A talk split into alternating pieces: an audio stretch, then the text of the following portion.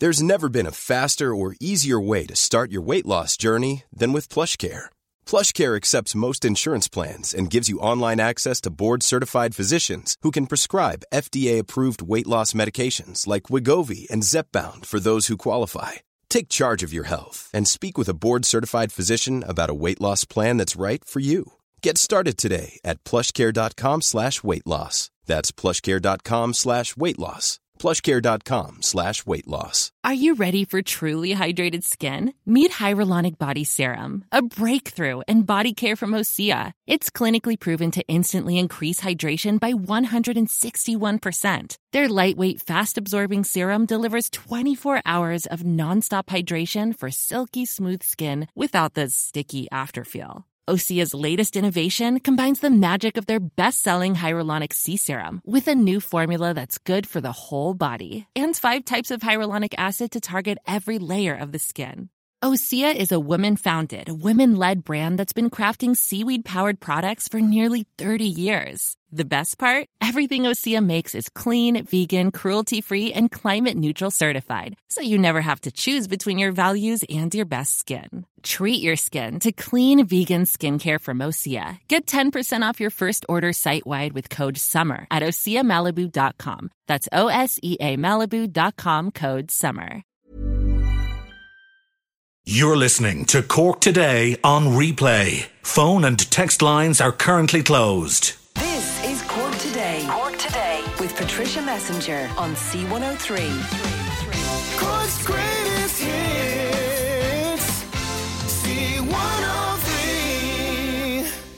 And a very good morning to you. Let me stay with the weather for the moment because while there is a little bit of rain, uh, some scattered light rain showers forecast for today, keep your umbrellas close by because Met are saying we can expect heavier bursts of rain in the coming days. Tomorrow, for example, rain is going to extend right across Munster by the afternoon and then spread eastwards with some heavy bursts likely. And then there is rain in the eastern half of the country expected tomorrow night. That rain then is going to linger in the east on Wednesday. And then behind that, there's another band of rain extending nationwide on Wednesday night. And uh, Met Éireann are saying the forecast for the rest of the week remains uncertain, although it looks like staying unsettled. The only thing is there's no cold spell in sight, and that uh, might be good news for some. A very good morning to you, and you're welcome along to the programme. John Paul is on a day off today, so Bernie is taking your calls at 1850 333 103. We'd love to hear from you this morning, or you can text or WhatsApp. They come straight into me here at the studio to 086 2 103 103. Lots of uh, different issues uh, to talk about uh, today. Later on, it's Monday, and we will have our nutritional slot. And today, our slot is going to be on how to survive Christmas, and that kind of ties in uh, nicely with recommendations that are coming out from Safe Food uh, Ireland, and they are talking about the amount of weight we, the Irish, will put on over the Christmas period. And they say, on average, we can expect to pile on a half a stone in weight just over however long you're going to take off over Christmas. And that, while that mightn't seem like a lot of weight, even though I suppose half a stone, say, in a week to 10 days, but it's trying to lose that weight. You'll pile it on. It'll go on fairly easily over the Christmas period. But then when you hit into January and you're trying to lose that weight, it'll be many, many months before you shed that half a stone. It's a combination of the alcohol that we'll drink, uh, overeating, obviously, but the other key problem is lack of uh, exercise, and because of that, Safe Food say you can expect to put on a, a half a stone in uh, weight. They now Safe Food are coming out giving tips on what you can do, and they say, look, they don't want to spoil Christmas. They want everyone to uh, enjoy themselves but just be aware of what you're eating and what you are drinking. It's the extra drink that we consume. You know, more people are going out, uh, visiting, you might be Christmas parties, there's extra nights out. And while you're going to be eating more, but you're also going to be consuming alcohol, and alcohol, obviously, lots of wasted calories uh, in the alcohol. And then the lack, combine that with the lack of exercise, you know, the nights are darker, colder, wetter, uh, you know, and you're in with your family and you're enjoying yourself. So, you know, you're not going to say, I'll go out for a quick jog or I'll go out for a quick walk. But maybe, maybe that's what we need to do. Maybe we need to factor in everybody going out for a, a bit of a walk. And when I was mentioning this with Simon earlier, I was saying that I knew a figure Annalise uh, our nutrition therapist always has a figure coming up to Christmas. I thought it was between four and five thousand calories is what people can consume on Christmas Day. Well, I was wrong. The figure that Annalise speaks about, you can add a, a, typical adult on Christmas Day, we can expect to have six thousand calories in one day, and six thousand calories is treble the recommended daily uh, increase. But that's what happens on uh, Christmas Day. You might start off with a big cooked breakfast, and obviously the dinner itself is huge, and then it's the dessert. I mean, Safe Food are suggesting as one of their tips, you can still have your Christmas pudding, but they're saying have low fat custard with it. But hang on now, it's Christmas. And if you're having your Christmas pud, you either have to have the cream or you have to have the brandy butter with it. And I'd be kind of saying, I should leave us away with that on Christmas Day, uh, would you? But if you are calorie counting and you don't want want to go down the route of putting on a half stone over Christmas, then their suggestion is uh, low fat custard uh, instead. They also suggest skipping on the fried breakfast, and it's a tradition in a lot of houses to have a big cooked breakfast on Christmas Day. They're saying pass on that, and they're also saying uh, to drink more water if you can manage to get in the glasses of water in between your drink and your wine and whatever else uh, you're having yourself. And then obviously parents are being advised to set good example to the children by steering clear of the chocolate laden advent calendars and the selection boxes. And if you've been in any supermarkets lately, there isn't a trolley, I think, that doesn't have selection boxes uh, in it. And there's so many offers on the selection boxes now as well. And sure, the advent calendars, they've already started. I mean, children on the 1st of December started to open their advent calendars. But I, I don't know, in the scheme of things, advent calendars have, what do they have? One little chocolate behind each window. I mean, if a child is only having one chocolate out of the advent calendar every day, I think we're being a bit bah humbug if we're saying move away from them. But do care, do be careful. You could put on a lot of weight over Christmas. So we'll have advice later on on the programme on how to survive Christmas from a nutritional point of view. We're going to hear in a couple of minutes how local authorities are going to act as the data collectors for the community CCTVs. Now, this is good news because there has been a number of communities, particularly rural communities around the country, who were trying to get CCTV cameras installed as a way of protecting their area, particularly from these roving criminals that are travelling all over the country. And CCTV is certainly one day, one way of tracking down these criminals. But we discovered with all the data protection rules that are now in place somebody needed to be the holder of the data and the data controllers, and the local authorities have stepped in. So well done to the local authorities. We'll find out more about that on the programme today and talk a little bit around CCTV, particularly for rural communities' uh, point of view. People putting the wrong waste into the wrong bin. Uh, I'm always trying to do my best when it comes to recycling. And if you're a regular listener of this programme, you'll know I try to do my best from an environmental point of view. I'm horrified by the amount of plastics we use and the single use plastics. And we all have to do our bit. And sometimes we can get overwhelmed when you start to think about this, you know, that as, as a world, we're drowning in plastics.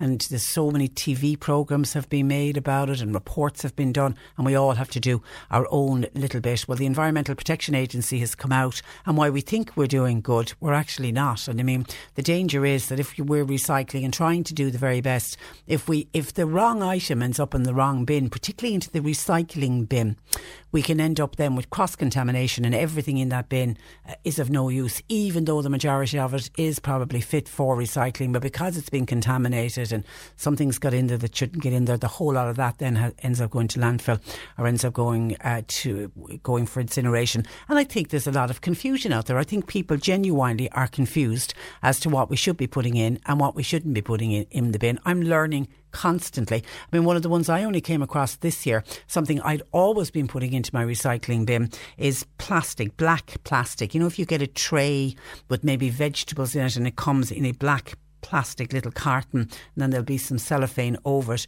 The black can't be recycled. Clear ones can, but I didn't realise that the black ones, we don't have a facility in this country for recycling it. And I was putting those into the recycling bin. And there's lots like that um, where people just Uh, you know, are getting confused. And I saw a text in from a listener says, Hi Patricia on recycling.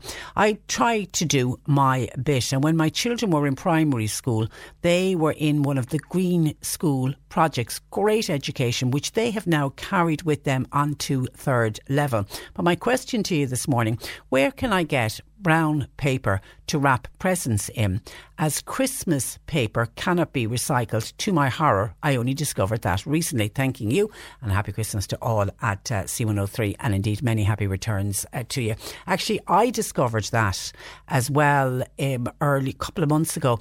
I saw something was posted up on Facebook, some social media page had this great idea about wrapping all your presents in brown paper and you could ticky them up with ribbons and bows and, uh, and everything else. And the main article was all to do with the fact that Christmas wrapping paper couldn't be recycled. And I, like this texter, was horrified. I was thinking, oh my God, I'm always using uh, Christmas paper. So I looked into it and it seems some Christmas wrapping paper can be recycled. If you can crunch it up and it ends up in a ball, which is the majority of Christmas wrapping paper, what can't be recycled is, you know, that, and it looks lovely wrapped up, the foil Christmas wrapping paper. That's the type of Christmas wrapping paper that can't be recycled. But the other, the paper type Christmas wrapping paper and the the key to it on the article I read was if you can crunch it up into a ball, then it can be uh, recycled.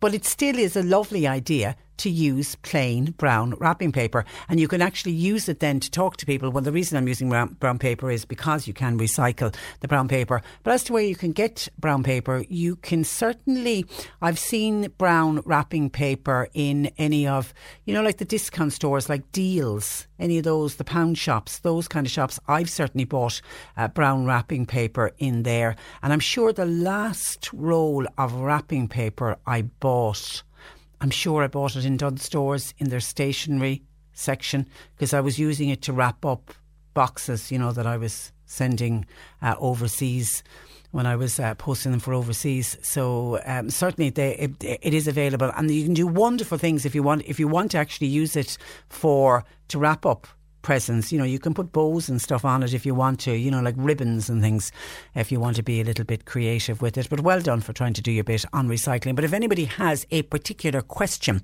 with regards to recycling, get it in because we'll have an expert joining us from the Environmental Protection uh, Agency. We will speak with HIQA on the programme today because HIQA came out at the back end of last week uh, advising on the new HPV vaccine. And this new vaccine is going to protect against much more different strains of the HP virus. I think the current vaccine protects against four, and this new one will protect against nine different strains of the virus. But the new, what's happening with this new virus is it's going to be extended to young boys as well. At the moment, it's given to young girls when they go into first year. Now it's going to be given to young boys when they go in, into first year as well. So it will uh, protect boys as well as uh, girls. HPV vaccine. Uh, unfortunately, there was a lot of bad press about it at one stage, and that got parents very afraid. And some parents didn't give their children uh, the vaccine. I think there's been a swing back around it again. There's been a lot of publicity around how safe it is, and obviously the big question with this new vaccine that I will be asking uh, HIQA is just how safe is the vaccine because uh, parents need to know if they're giving their child, their son, their daughter or now son as well a vaccine. They want to know that they're going to be uh, safe. So if you have a question about the HPV vaccine, uh, get that into us uh, as well. And we're also going to hear details of a new community first responder group, which is going to start in East Duhallow. We have so many successful first responder uh, groups all over the country, and these are groups that save save lives. They are wonderful, wonderful volunteers. So we'll get details of the one that's about to set up in East Duhallow. Your thoughts and comments welcomed throughout the morning. Eighteen fifty. Uh, 333 103. Text or WhatsApp 0862 103 103. And thank you to some people texting in straight away to say Tesco has that brown wrapping paper that your listener is looking for. Thank you for that. And hi, Patricia. Coachford Post Office have brown wrapping paper. That's from Liz and Joanne. Good morning to you, Liz, and good morning, Joanne.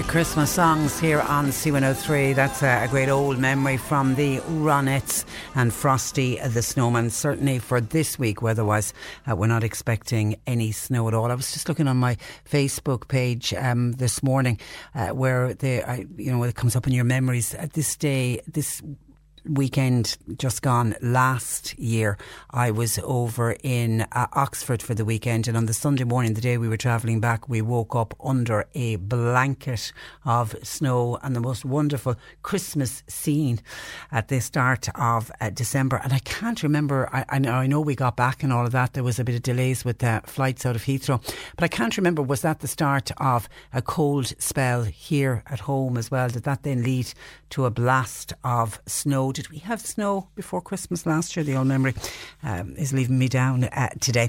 Now, some of your texts coming in. Niall from West Cork says, Hi Patricia, heard you mention on your programme last Friday you were talking about telephone scams. Well, I've been contacted eight times over the past seven days by the same scam caller.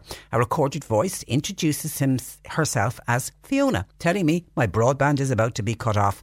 Some days I can get this call in the morning and again at tea time, all on the same day, says uh, Niall, which is very, very annoying. Well, the advice, uh, Niall, because it's obviously to your landline, if you get these calls repeatedly to a smartphone, usually most smartphones have a facility on it that you can block uh, the call and that uh, will eventually stop them. But if it's to your landline, which I take it it is, the advice is is to call your telephone service provider because a lot of telephone service providers will have a call blocking facility available but I don't know who your telephone provider is, and I don't know which of the telephone providers have that facility to block a call. So you will need to check with them. I did take a look at ComReg uh, because obviously they are the ones who are trying to put an end to all of these scam phone calls. They accept there's there's a lot of them, and their general advice always is that if you are getting a call, uh, that a lot of these calls can re- they can resemble a very normal, familiar geographical uh, number, but they're always saying to be very careful about engaging with someone whose number you don't recognise. And certainly, when you start talking with somebody, you never, ever, ever give out your bank details, PPS number, your credit card details. Uh, you give away nothing like that at all.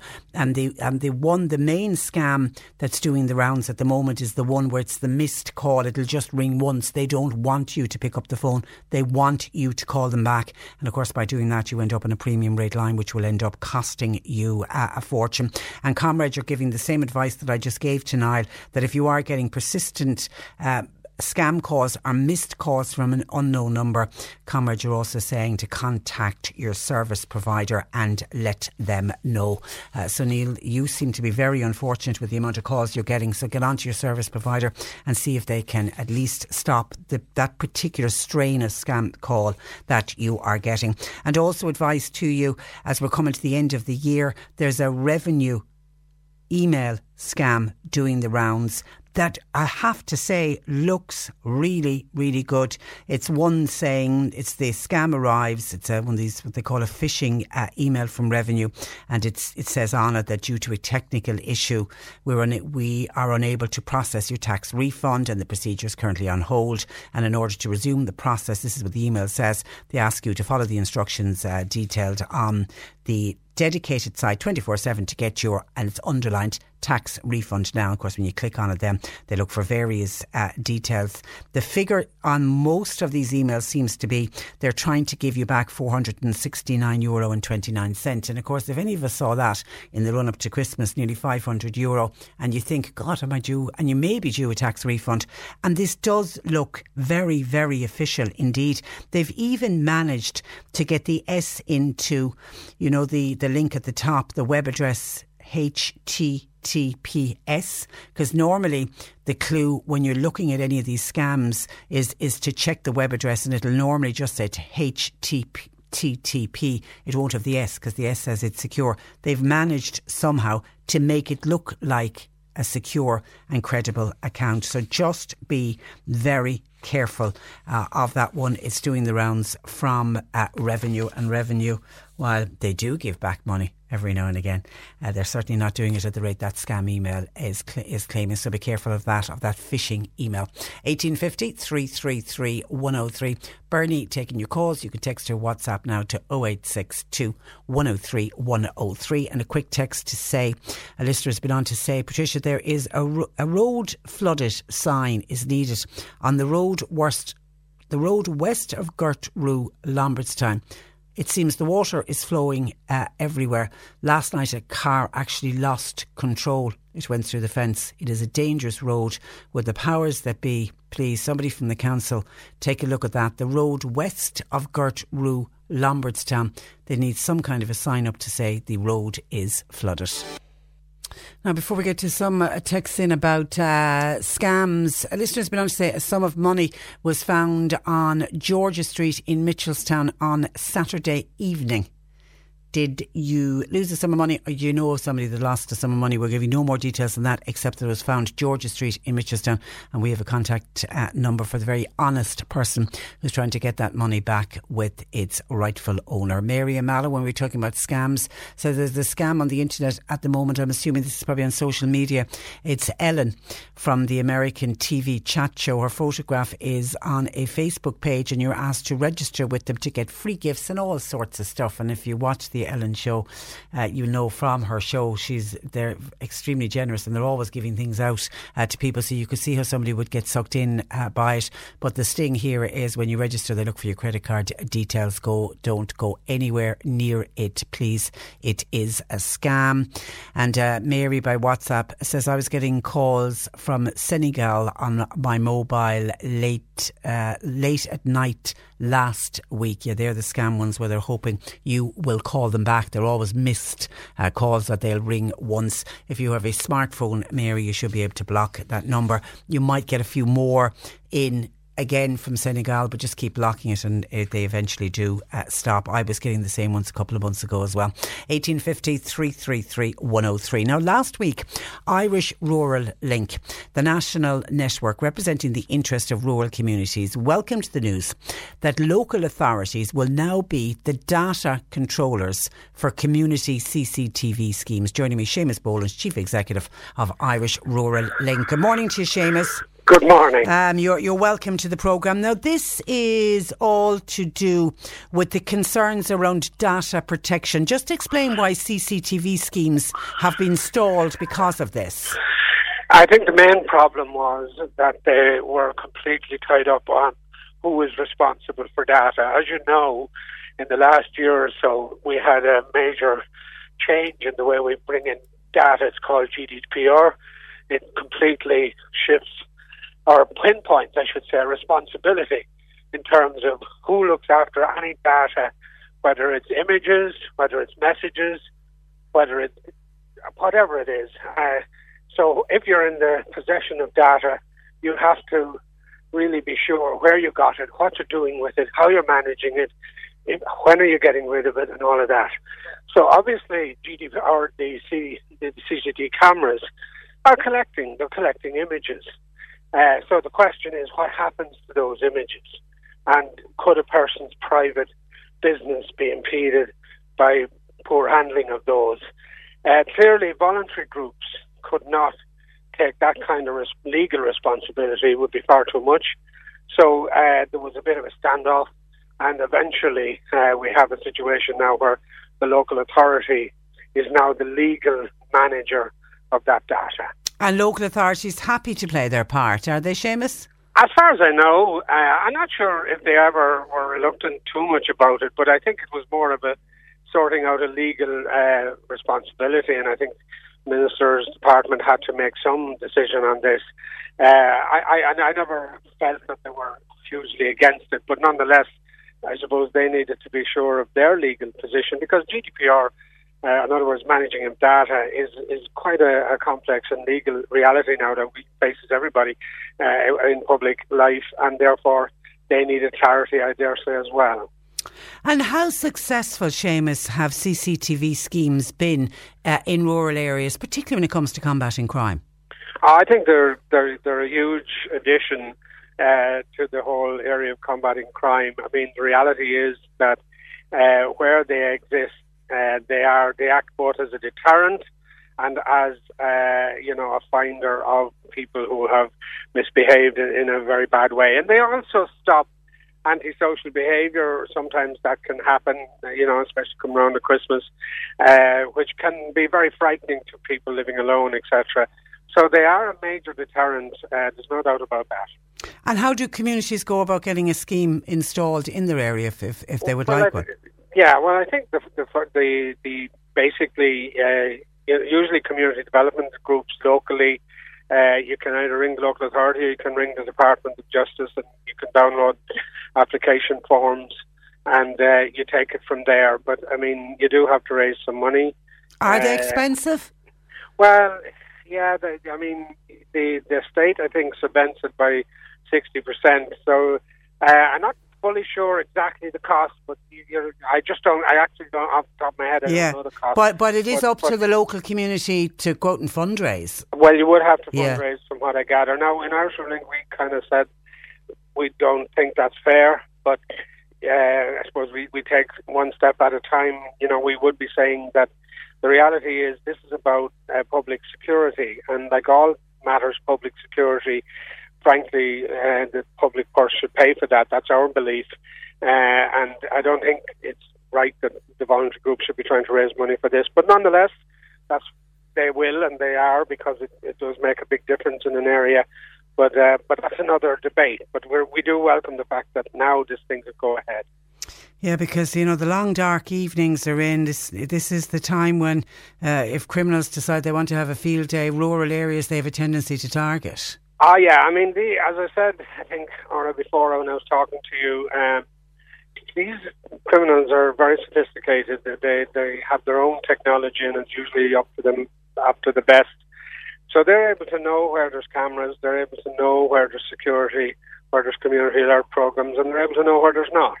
And uh, they they don't belong. They don't waste their time uh, in areas where they think there's a risk to them as well. So uh, we, this is the, the life in the modern world we live in now. We, we do have to take these precautions, and rural areas can be very vulnerable areas if they're not protected properly.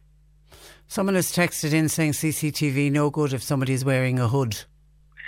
Well, uh, yeah, I know there's loads of uh, reasons why that, but you'd be amazed in a rural area, you know, uh, even a person wearing a hood uh, can be, uh, well, not positively identified, but some ideas as to who they might be Mm.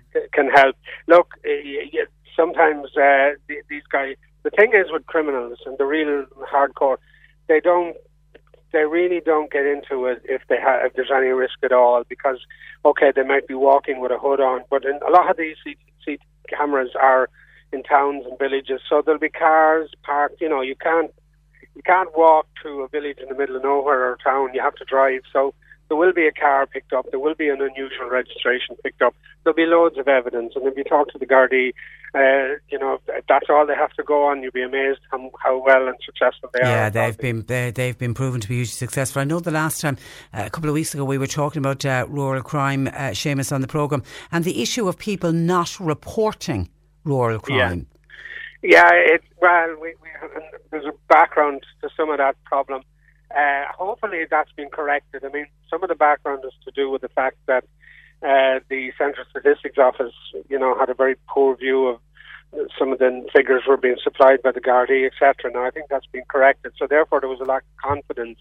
Equally, in the recession, uh, the cutbacks in, in Garda numbers and Garda cars uh, was was giving people the idea what's the point, you know. But honestly, we are saying to people, even in that time, and it has improved since. But we're saying you've got to report. You have really got to report. And the idea that oh nothing could be done or nothing will be done, that's a fatalistic idea which allows these guys to get away with stuff which they mightn't get away. And I do have huge confidence in the Gardaí. I've seen what they can do locally, and uh, they need information, and people should should be very quick. If they've been burgled or somebody's made an attempt or been attempt, let the Gardaí know. At least they know there's something going on in that area. Okay, all right, uh, Seamus, thank you for that. And in case we don't speak before Christmas, have a good one.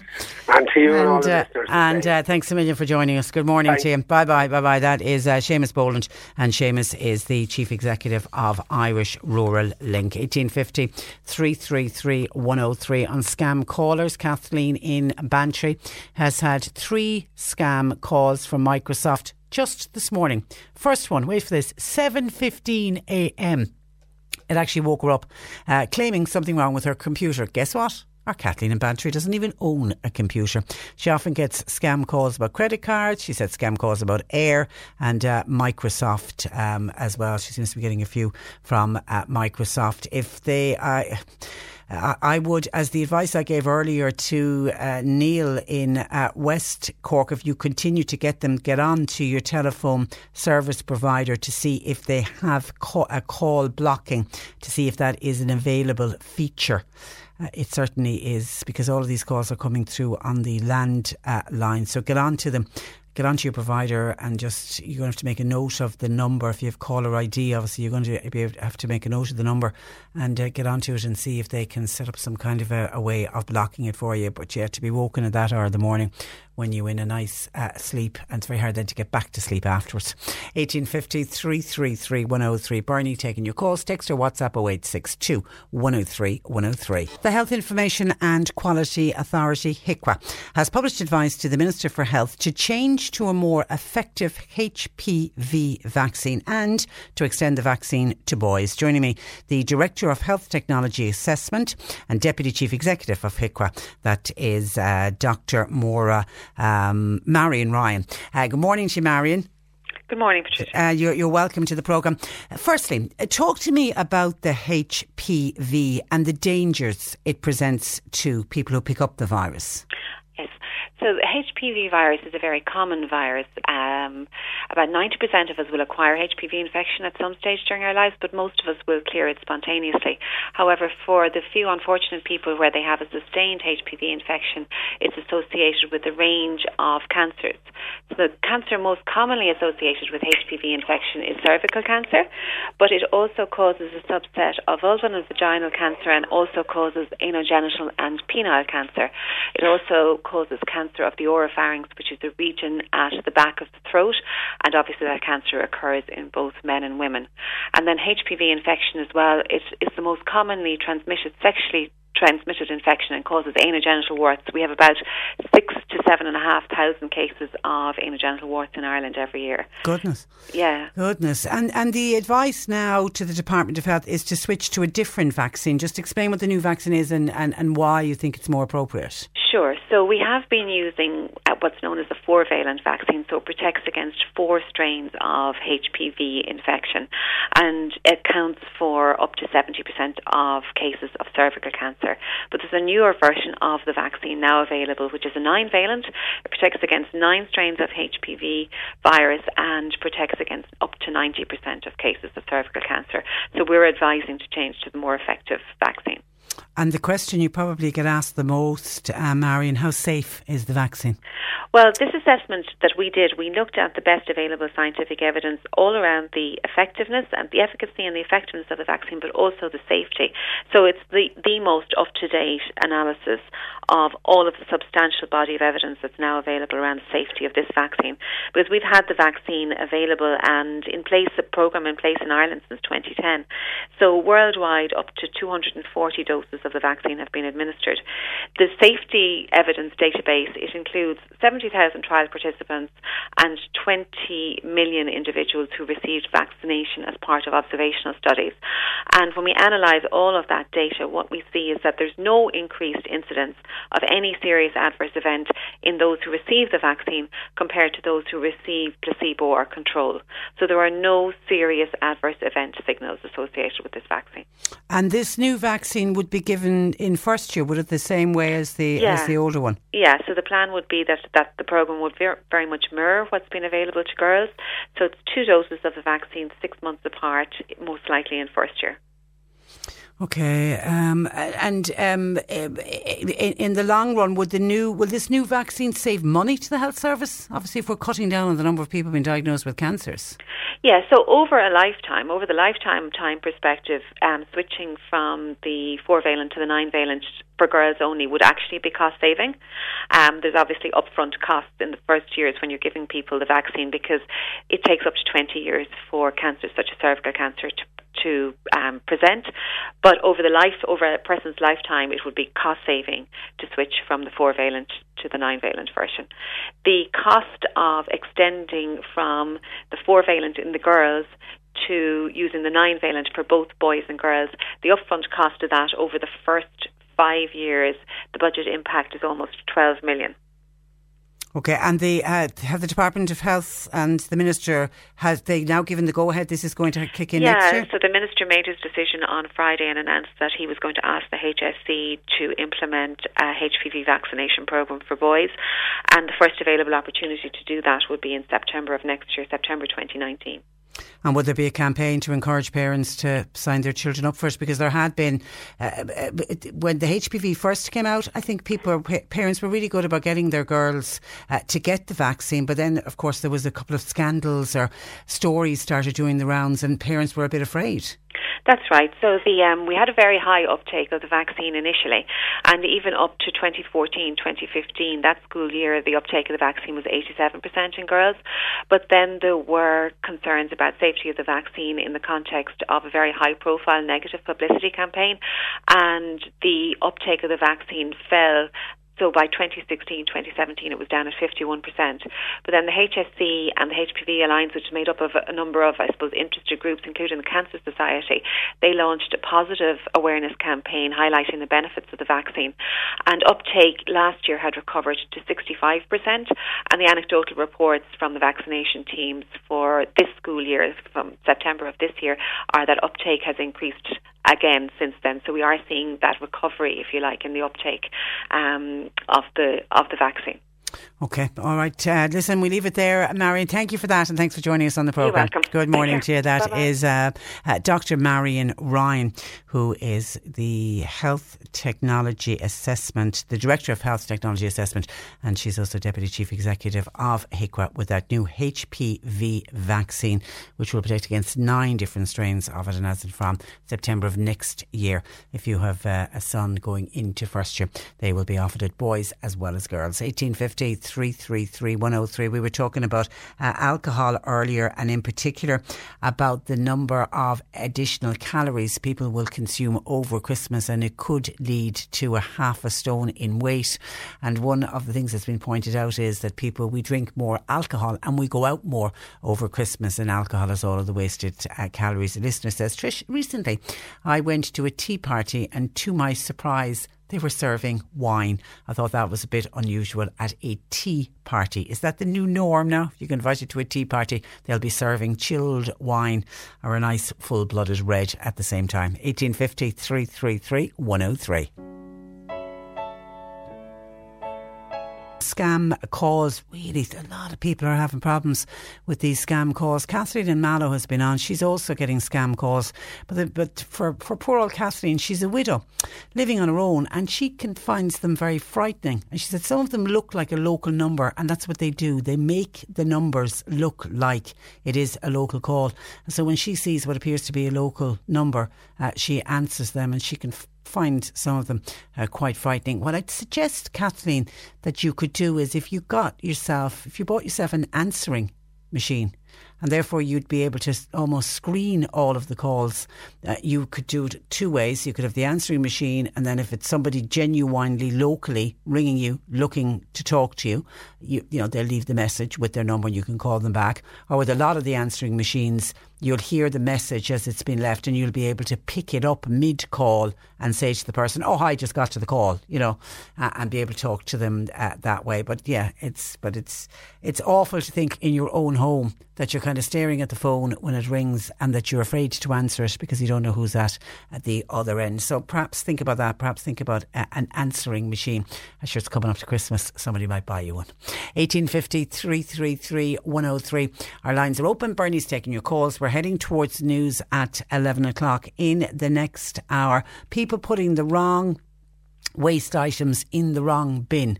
The Environmental Protection Agency is going to join us and we'll also have details of a new community first responders group which is going to be set up in East Duhallow. You're listening to Cork Today on replay. Phone and text lines are currently closed.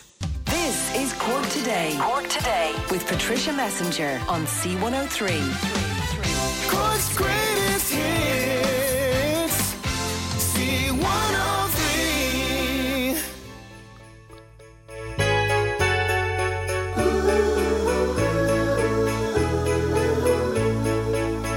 Snow is falling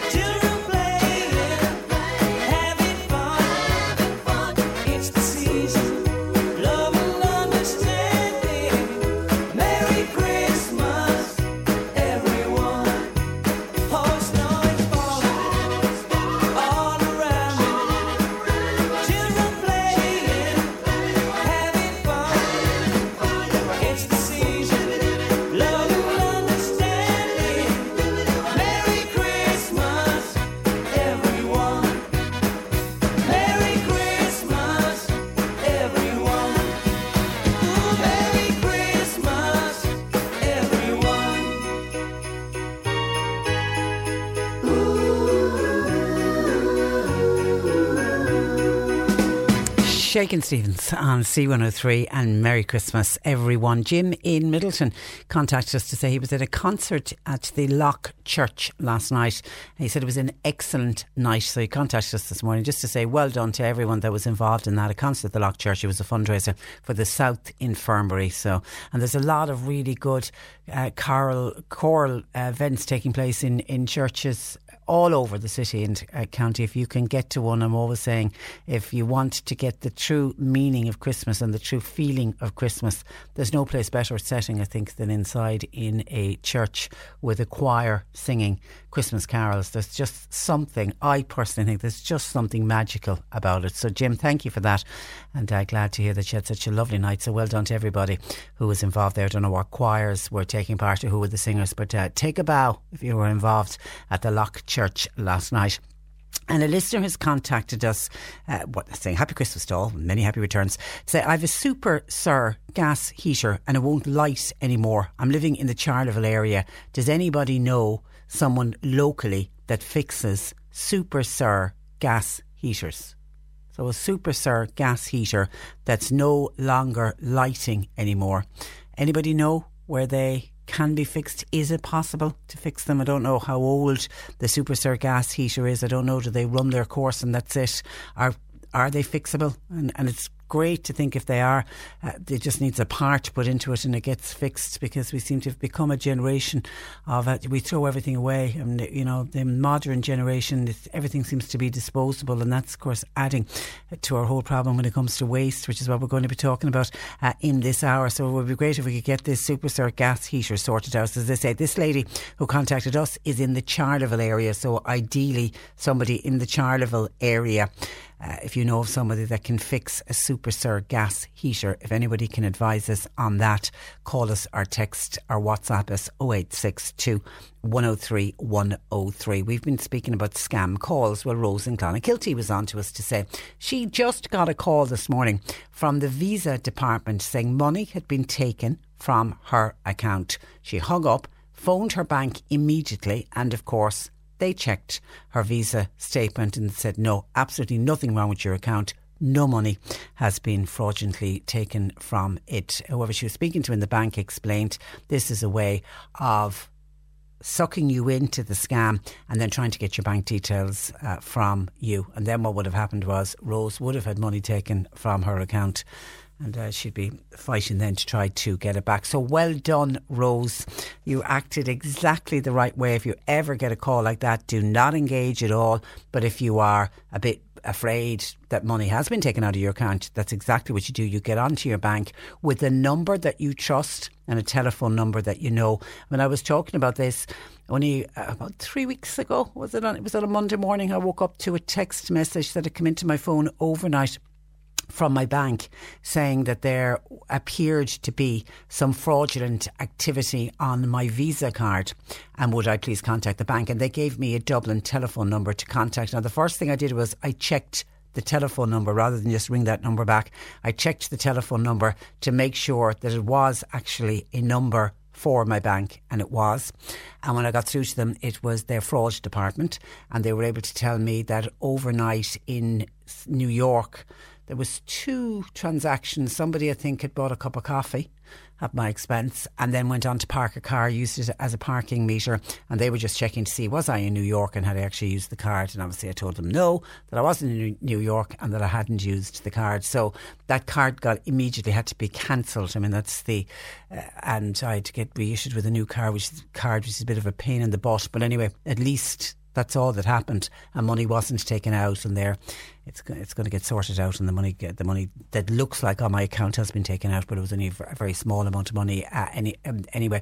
But the bank contacted me by text with a number that, as I say, I then rang them back. So just be very very wary of any call you will get like that because that's what they're trying to do.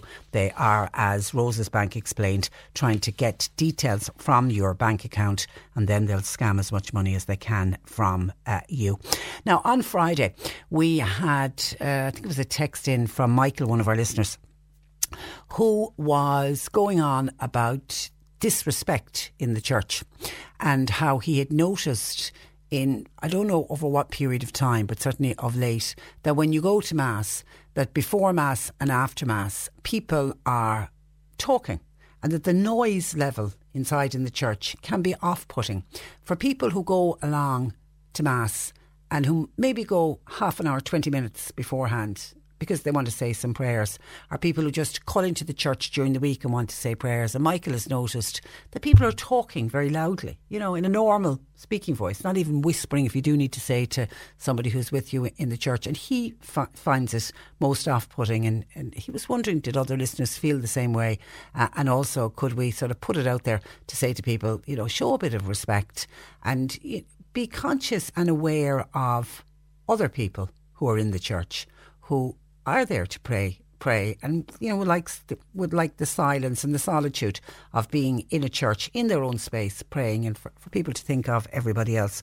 Um, and a listener was on to us from Mill Street saying 100% I agree with Micah it's the very same as the church in Mill Street the mass on Saturday night and Sunday morning mass. It is very very annoying.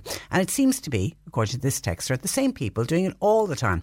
Please as Michael said to you last Friday people like to pray. Would you show a little bit of respect? And yesterday actually I was thinking of Michael's comments yeah, because yesterday I was at a mass in Clonmel in Tipperary and it was one of these masses in preparation for First Holy Communion so all the little boys and girls who are in second class in the local schools who are making their communion May of next year were going along to this special mass. I don't know how many masses in, in total they have to go to. My instant my my instant reaction was, my God, how times have changed. That parents now have to be forced to bring their children to these special masses. It's the only way of getting the children into the church regularly. Not all of them. Some of the children obviously are regular churchgoers, but a lot of the families don't go to Mass and they're just bringing their children in for First Holy Communion. So the way around it is they organise these Masses where the children take part. And it was a gorgeous, lovely, lovely Mass. And there was a beautiful priest who really came down on the level with the children, was aiming a lot of what he was saying to the children. And the children were up and down out of their seats. And, you know, I had to go up onto the altar with them and, and it really was lovely.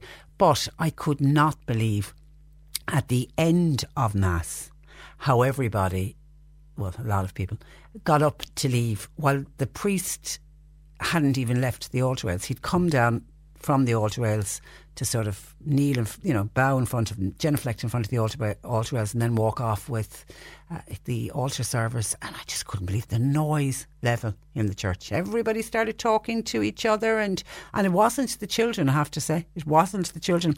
It was the uh, adults. But I could not believe I felt the lack of respect that was being shown to the priest that people couldn't stand for it would be seconds for the man and his altar service you know, to come down and then walk along the side and into the sacristy. But everybody was walking around the church and people were talking to each other, and the noise level was incredible. And I thought of Michael straight away, who had sent in that comment to us last uh, Friday. So it seems to be quite a common occurrence in a lot of churches that as soon as the Mass, before the Mass and after the Mass, that it's kind of a free for all. People can just chat away to each other and normal speaking voices, not even in hushed tones. You know, I can accept you might want to tell somebody something in the church, but surely, surely, surely you do it in a hushed voice. 1850 333 103. Bernie taking your calls. Okay, some commentary coming in on Our Lady in Charleville with the Superser heater. A Cork City listener says, Patricia, I would advise the person with the Superser heater to simply get rid of it. They're dangerous especially if you're old and especially if the Superser is faulty well that's yeah my the fact that it's not lighting uh, thankfully it's not being switched on. I mean, you're, you're dealing with gas here. I absolutely would be worried that uh, if it was coming on and off, but it's just it's not lighting at all for her. So obviously she's not lighting and she's trying to get it uh, fixed. I have no idea of how old it is, but if it is a very old Superser, maybe that is the best piece of advice. But I suppose she wants to get it checked first to make absolutely uh, sure. And a gas technician in Char, a gas technician in the Charleville area might be able to help fix the Superser. John from Charleville was on to us uh, to give us the telephone number of Joe, who is a gas technician. And John in Charleville says that Joe fitted a gas cooker for him. Now, I don't know if those gas technicians work with Supersers as well. Maybe they do, but we'll pass on that gentleman Joe's telephone number to the lady who's contacted uh, us. Thank you uh, for that, John. 1850 333 103. Text or WhatsApp 0862 103 103. C103 Jobs. A person is wanted for housekeeping. This is in the Boherbue area. It's for cleaning, laundry, and meal preparation. Horizon Roofing, they're looking for experienced roofers and labourers. It's uh, jobs for immediate start. Araglin House, Boherbue, they're looking for a kitchen assistant and a housekeeper. And an experienced fast food assistant required for a busy takeaway in Bandon. You'll find all the details and more job opportunities by going online now. Just go to c103.ie forward slash jobs for more. This is C103. Now, according to a report from the Environmental Protection Agency, Irish households and businesses are all too often putting the wrong waste into the wrong bin. Joining me from the EPA, Stephen Treacy, who is uh, one of their senior scientists. Good morning to you, Stephen. Good morning. Uh, and, uh, you're, and you're very welcome to the programme. Are people trying their best but are just misinformed and confused as to what should be going into what bin? Um, well, I mean, our study um, looked at what, what's gone into the bins in 2017 and 2018, um, and when we compare what's in there compared to what was the last time the study was run in 2008, uh, we're seeing some changes that, that show that people are, are changing their behaviour. So we're seeing much greater use of, of um, brown bin, for example, from households, but we're still seeing um, instances where we've got very high uh, contamination rates, for example, in the recycling bin, which, which damages the value of the other material in those bins. And we're also seeing um, materials in the bins that just shouldn't be there at all. So hazard, hazardous materials that are are um, are not supposed to be in, in the curbside waste disposal at all. What things like what paint and stuff? Paint and batteries and, and things like that. That's right, yeah. And it's shameful to see batteries go in there because there's so. I mean, most of the supermarkets now are collecting batteries. That's right. I think it's quite uh, the battery collection in particular is quite widespread now. So I don't think there's any real uh, awareness issue on that one. But it, it, is, it is a case that we're still seeing a certain element of them in the both the recycling bin and the general waste bins. But good to see that you mentioned the brown bins for the organic waste that they're proving successful. Yeah, that's been a success, and I think the, uh, we, we would say that there's still more room to go there uh, because there is a. Um, um, still more waste, more organic waste in the residual or you know, the general bin than there is in the um, bin. But it, has been a big success, and organics have come down from being the number one item um, in our um, municipal waste household bins um, to the to falling behind paper and plastics down in third place. Well done, well done. And single-use materials, uh, Stephen, coffee cups, for example, was highlighted uh, in your report. They're a big problem. Coffee cups was one of the issues we, we, we looked at because it was something that had been um, obviously people were very aware of when we started this study uh, about two years ago now. So uh, I mean the, the results are showing, and, and, we have results for the commercial bins rather than the, the household bins because they weren't particularly prevalent in that prevalent mm. in the household bins. But we we saw uh, in the region of 14,000 tons of coffee cups uh, generated annually, which is which is in or around uh, two million a day, depending on, on the with the weight of the cups. So it's quite a quite a substantial number. I think this kind of single-use material. Uh, the EPA's message would be, you know, it doesn't need to be generated uh, in the first place. So if we can use reusable uh, vessels instead, we don't generate that waste. We don't use the energy used to, to, to generate that waste, and, and it's uh, better all around, both from a waste and a, and a climate perspective. And are many of those coffee cups recyclable? Uh, generally not easily recycled. Um, I mean, some things are technically recyclable, but practically not. And I think coffee cups would generally fall into that uh, category because they have a they're a composite material. They're they're they're largely paper, but there is a lining of plastic in it, which makes it impossible to separate the materials, or very difficult at any rate.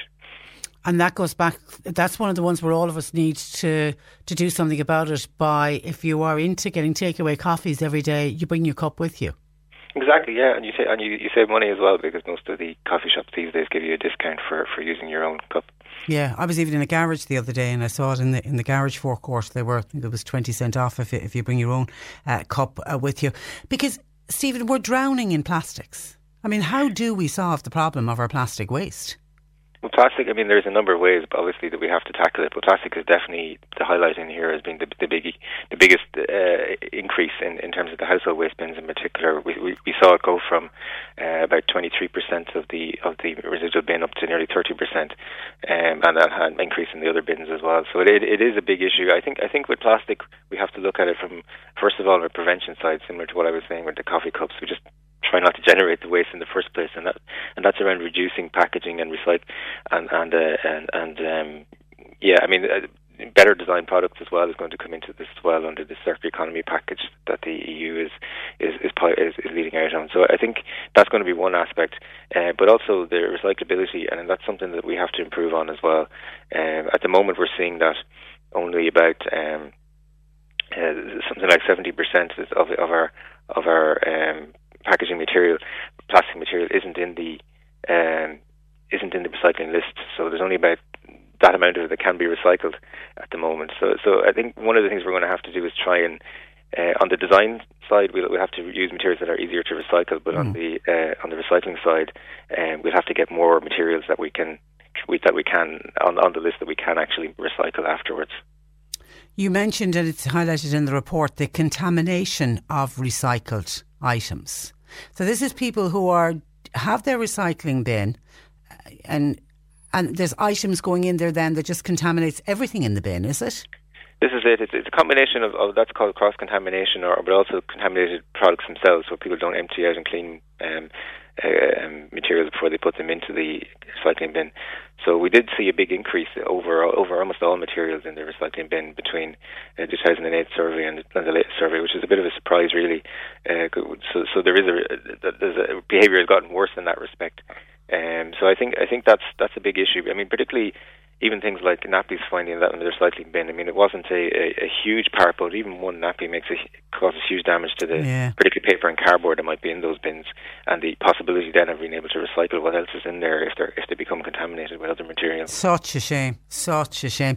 Well, and then the actual cleaning of the items that you place into the recycling bin. I mean, how clean does the item have to be? I think it was a very good uh, suggestion that that, I- that I heard recently that you these materials, if you would, if you wouldn't be happy to put them on your sitting room floor, then they shouldn't be going in the recycling bin. so you, you need, they need to be clean, dry, and loose, and that's and that's how we achieve uh, the possibility of recycling these materials. It is it is a it is an important point here, and I think that's something that this this um, study really threw up was the, the issue with recycling materials once they become contaminated is, is really difficult.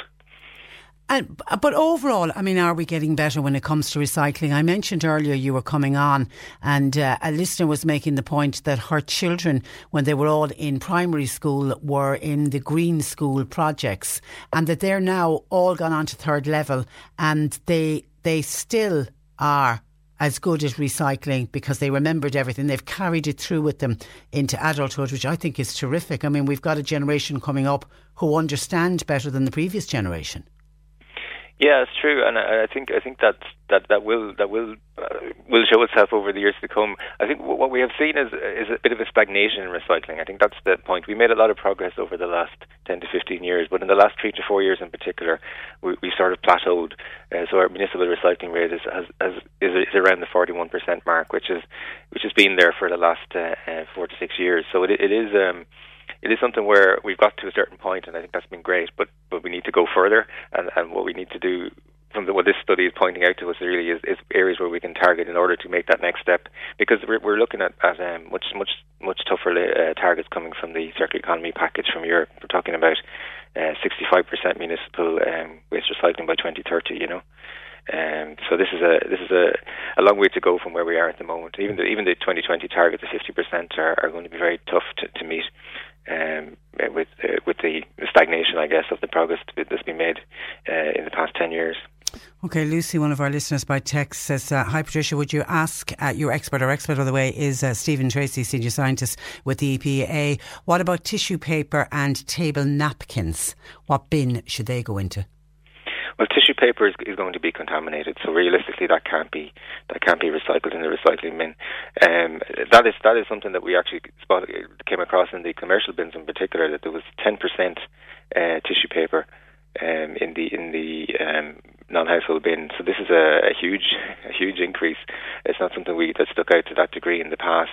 Uh, we think this is probably down to um, increased use, and particularly in washrooms and in canteens and kitchens. You know, there were that for health reasons, I guess, as much as anything else, people aren't using uh, washable materials so much anymore, uh, and that's why we're seeing such a big increase in tissue paper. But that, that's again, and that's a single-use item, you know, um, and, and realistically, because of the contamination, it's not going to be easily re- recycle. It'll be end up being incinerated or landfilled. So we've got to try and somehow and, and uh, move away from it. And we're coming into Christmas, Stephen. Lot of waste packaging over the next few weeks. Yeah, we've traditionally seen that uh, a big increase in packaging over the Christmas season, and I think you know there's things people can do. You know, I mean, obviously one of the things you can look at, you know, giving people experiences rather than presents, you know, uh, the Yeah. prevention aspect there. So people have a lot of stuff already. Maybe they don't need more stuff, but if you get things like you know yoga classes or or or, or you know vouchers and this kind of thing, it can it can uh, reduce the amount of packaging waste. But even when you when you do have packaging, obviously people are going to wrap things, but just have a think about the material, the wrapping paper that you're using. The foil back materials are composite and very difficult to to recycle. So try and reduce what you use uh, and, and make sure that what you do use is recyclable and put it in the recycling bin when when, when Christmas is, has has come to an end. I think that there's a lot of little things people can do around Christmas. The other thing around Christmas, obviously, is food waste can be a big issue. Huge. Uh, so it's, it's, it's for people maybe thinking in advance about what you might do with your leftovers and you know the turkey curry or the or the ham sandwiches and that kind of thing. And also, when you're heading out to buy that huge shop that we all do on Christmas week, stop and think how much of it you actually need and how much of it is going to be you can still use a couple of days after Christmas. Yeah, and just think, you know, if it's if it's it's not just it's not just the waste it's costing you money, you know, if you if you can't use it. So so just think think if you think about what you'll actually need and what you can use, and, and trying to reduce your your your um, purchases of materials that they don't get used in the end, because you do you do we do see a lot of even package waste in these bins as well, you know, that has just never been used. I remember a few years ago talking to it was a bin man contacted the program. He was saying one of the one of the German retailers had an offer on. They were nearly giving pineapples away. They were so cheap on a special offer in the run up to Christmas. And he said every single bin that they collected had full pineapples. People bought them because they were cheap and then didn't use them. Yeah, this is the problem, and, that, and that's and that's something that, that we need to move away from as a country. The the kind of uh, two for one and Yeah. the kind of you know the extra buy more than we need, basically. Uh, um, and I think that's something that people are more aware of. I think we we did see a reduction in the organic food waste in the bin, so I think it is something that in the last ten years people have become more aware of. But obviously, there's still a ways to go on, on the food waste issue. Okay. All right, listen, Stephen, we leave it there. Thank you for that. And uh, thanks for joining us on the programme this morning. Thank you. Good morning to you. That is uh, Stephen Treacy, who is with the Environmental Protection Agency and a senior scientist. Put the right items in the bin, please. 1850 333 103. Bernie taking your calls. Text or WhatsApp 0862 103 103. Uh, Tim, having listened to my interview with uh, Stephen Treacy, the senior scientist with the Environmental Protection Agency, says wrong interviewee says our Tim. We should hear from a recycling company, not somebody in a lab or an office. Well, in fairness, uh, Tim, the Environmental Protection Agency, the EPA, they conducted this study. They were the ones who looked into the bins for the people from the recycling company and they, the business bins, and they looked in to check what we were doing and, and not doing, doing, doing right and wrong. And that, that's how they came out with the figures that almost 70% of the contents of bins for Irish businesses, for example, are simply in the wrong bin. So, uh, so I don't know. I, I thought it was worth. I thought we did the right interview in that to get to try to get down to what's happening in our bins and try to. And they had done a previous study ten years previously, so they were able to compare: were we getting better? Were we getting worse? What are we getting good at? What are we not good at? And then trying to get the message out uh, to people of what we all need to do to make sure that while we're trying to do our best, that we really are doing our best. Because I do think, even though putting a nappy into a recycling bin, I, you would like to think that somebody that did that in error, wouldn't you? You would hate to think that somebody deliberately did that. Got their dirty nappies and put them in on top of all the recycling uh, items. But even the thing about washing out your recycled items, I mean, I always do my best to try to wash it out. Maybe I'm not washing it out properly, and because of that, there's cross contamination. So I do think it was worth having the EPA on the programme. But, Tim, thank you for your text 086 103 103. Now, a group of civic minded people have decided to get together to set up the East to Community Responders Group. To inform people in the area about this new group, a public meeting is going to be eh, held in the Edel Quinn Hall in Kanturk tomorrow night at half past seven. Tim Noonan is one of those involved and he joins me. Good morning to you, Tim. Morning, Patricia. Uh, you, you're, I'm very well. You're welcome to the programme. Okay, first of all, I suppose just outline and remind people what community first responders actually do. Well, basically, it is that when the National Ambulance Service get a call, a 99 call, that there's someone in bother needing assistance, and they determine whether it is cardiac assistance or whatever.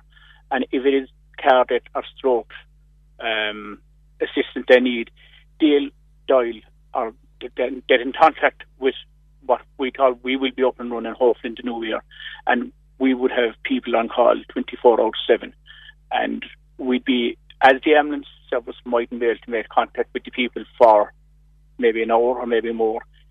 People we would have all done cardiac um, training, and we'd be sent for, and we'd respond. We'd be hopefully we'd be based within about 10 to 7 kilometres of where we'd be to cover. Like you know, we'd be covering basically from Banteer, Drumcarroll, Rathcoole, Lismire, no matter that general area around based in Kanturk. And that's what the National Ambulance Service do. They know where all the community first responders are, so they'll be able to pinpoint that group is nearest. Yes. They ring yes. it down, like there's somebody then will have an on call phone, is it? That's right. They, they'd be basically, we hope they'd be two on call all the time and they'd have an on call phone and the National Ambulance Service didn't in that with us and hopefully that we'd be able to be there before and give assistance to the person that's in need and also maybe that the person that's after making the call, you know, the family member or whatever, they also need assistance. You Of course know, they maybe to know it didn't. Uh, well, the person that's obviously that's in trouble, dude, but maybe the person that's in the house or whatever, they, someone to turn up and be there with them. It's a big help as well. Like While you you, while they're waiting for the, the ambulance or the, or the, or the paramedic to, uh, to arrive. Yes, yes, yes. 24 7, uh, Tim, that's a huge commitment. Well, recently there a group of us, about 14 to 20 of us, done the actually cardiac training, and we've decided that we'll go forward. And we have been in contact with the National Ambulance Service, and they were willing to back us. But as a part of going forward, they asked us to have this public meeting and let people know who we are and what we're planning to do. Okay. Just in case that if you get a call that your neighbour arrives here and don't realise And, and you're wondering, you're wondering why, Timmy? What are you doing at the door? I've just dialed nine nine nine. Yeah. Yes, yes. This, you might you might have another person getting the half test. Uh, um, and and from your own point of view, Tim, why did you decide to go forward? well, I just decided the, the training was being done to let people know um, basically first aid and how to use the defibrillator and this thing and you know whatever. And we decided, look, to give something back to someone else to be, you know. look, We can all say devote about the ambulance service and devote about this and devote about that, but if we all sit back and do nothing, you know, maybe try to do something for someone else, you know, Yeah. basically. You know? And we can't all have an ambulance parked outside our door when we need it. And if No, we, if no. you know, if we live in rural areas, this, you know, it's one of the, you could say the downsides living in rural area. There's always going to be a delay in getting an emergency service to you, and that's where the community first responders come in. That's right, and that hopefully, like that, um, anyone that will be done out will have a defibrillator with, defibrillator with them, and whatever to do. If they do, maybe someone's arriving within ten minutes or half an hour, it would, might make the difference between life and death. It, it absolutely will. You will save lives, and lives have been saved by community first responders.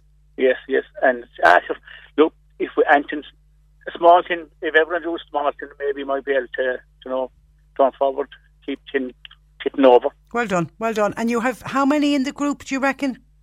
Well, we, the boards of 16 to 18 trained, and we're all willing to to down there so forward and be, be available, you know. Yeah. Like if, if, if there'd be two on call every night, obviously we will need more than, than what we have, but like if we only on call probably once a fortnight or something like Yeah. that once we did up and running, you know. And And then the obviously the idea when the group is up and running, you will be open to new members who'd like to come along and get trained up. Yes, yes, we'll be looking for new members hopefully once we get up and running and what we're doing tomorrow night is let people know what we're about and who we are and if anyone that want to join us was more than welcome, like, you know. Is there a cost involved in setting up a first responders group? Well, there would be some small bit of a cost, but we actually have a lot of local business and people interested that will fund us once we once we'll be getting up and running. It wouldn't cost an awful lot, you know. I'd say maybe two to two and a half thousand would get it up and running. Get two beds, soft it, and maybe buy two phones. But we have um, business people in the North Cork area and bases that are willing to put their hand in their pocket. Isn't that brilliant?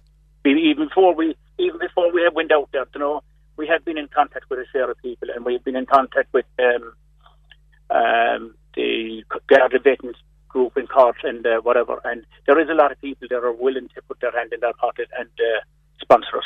That's fantastic, isn't it? Yeah, yeah. So we're not really well. We will we'll be looking going forward. We might be looking for donations, but, But as of the now, moment- as, as of now. we won't. There is people willing to to, to back us. Okay, so you're going to be in the Edel Quinn Hall in Kanturk tomorrow night at half seven. That's right, yeah, and all is welcome to. And you're just going to outline who you are, what you're up what- to. and what yeah, and basically what we what areas we've been covering because Liskel and Ballysaw are up and running, so we won't be overlapping. So Yeah. moving back towards west, you know, Banteer, Drumcarrough, Rathcoole, that side to like you know, maybe seven to ten kilometres based out of Kanturk, you know. Where there not a com- where there isn't first responders at the moment. No, there's nothing No. in that general direction at the moment. There's nothing No. back that way at the moment, so we'll be hoping that we'll get up and running the new year. And what was And the it- what was the training like, Tim? It was very interesting. You know, there was two guys that up from Charleston. There are in, in there are they're paramedics, and they were very. It was really interesting. Now, you know, I wouldn't have known how to use a defibrillator, but you know, it is everyone should know how to use it. Yeah.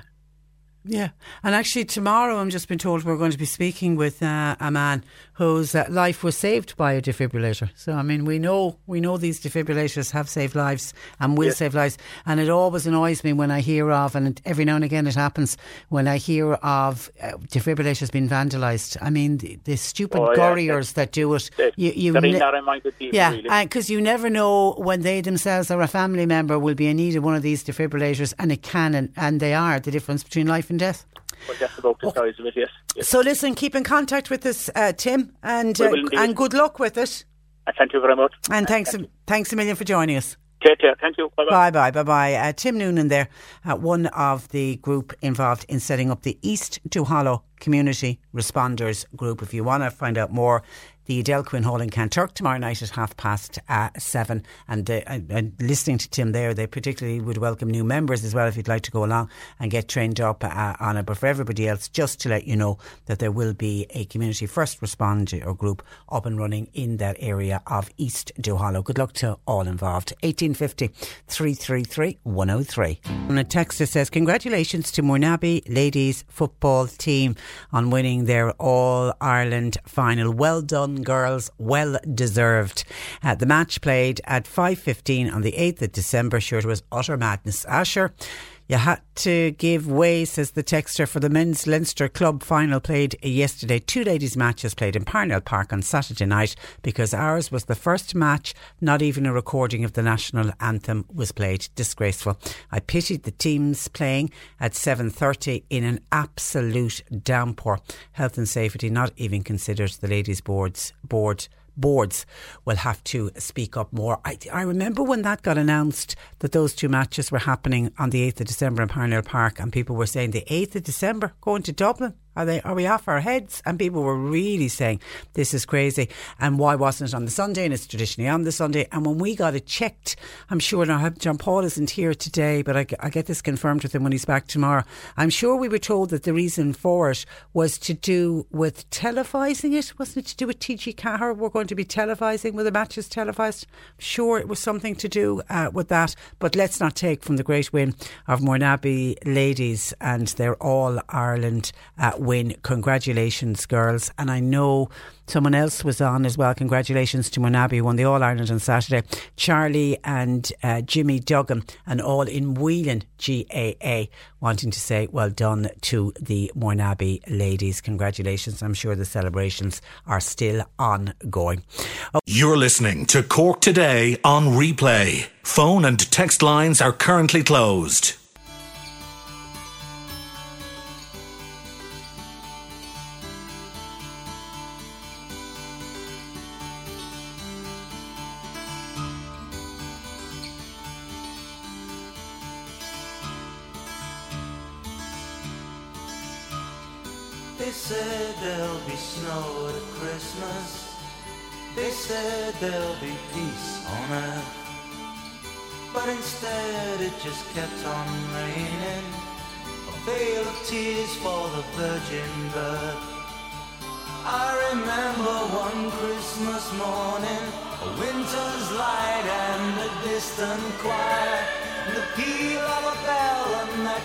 Tree smell, and eyes full of tinsel and fire.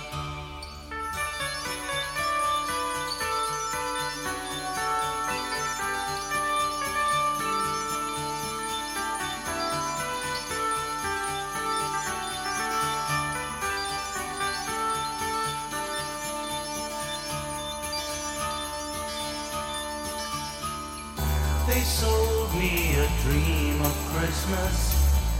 They sold me a night. They told me a fairy story till I believed in the Israelite. And I believed in Father Christmas. And I looked to the sky with excited eyes. Then I woke with a yawn in the first light of dawn. And I saw him and through his disguise.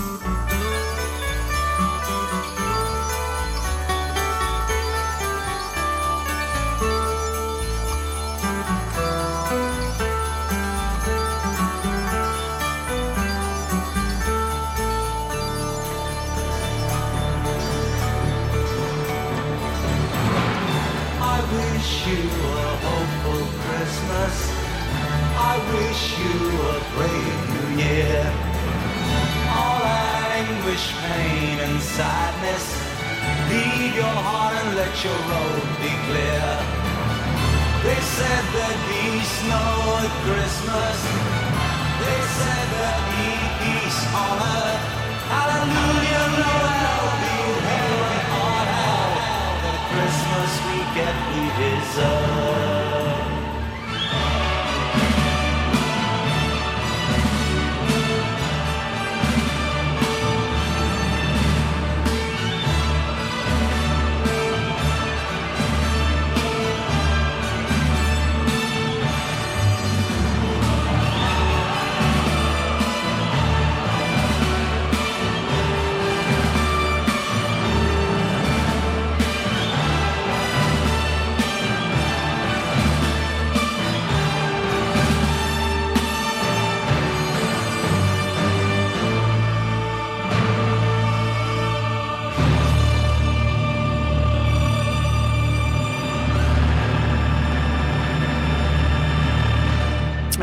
Greg Lake on C103 and I believe in Father Christmas. Now, lots of commentary coming in on a variety of different issues. Let's catch up with some of your comments. But before we do that, uh, Michael O'Sullivan in Castletownbere has sent in a text saying, on behalf of the Irish Community Air Ambulance, that he's very, very involved uh, with the Rapid Response Group. They want to thank everybody who supported their Christmas uh, dance night, which was on in the Beara Coast on Friday night. And Michael says, brilliant night of dancing.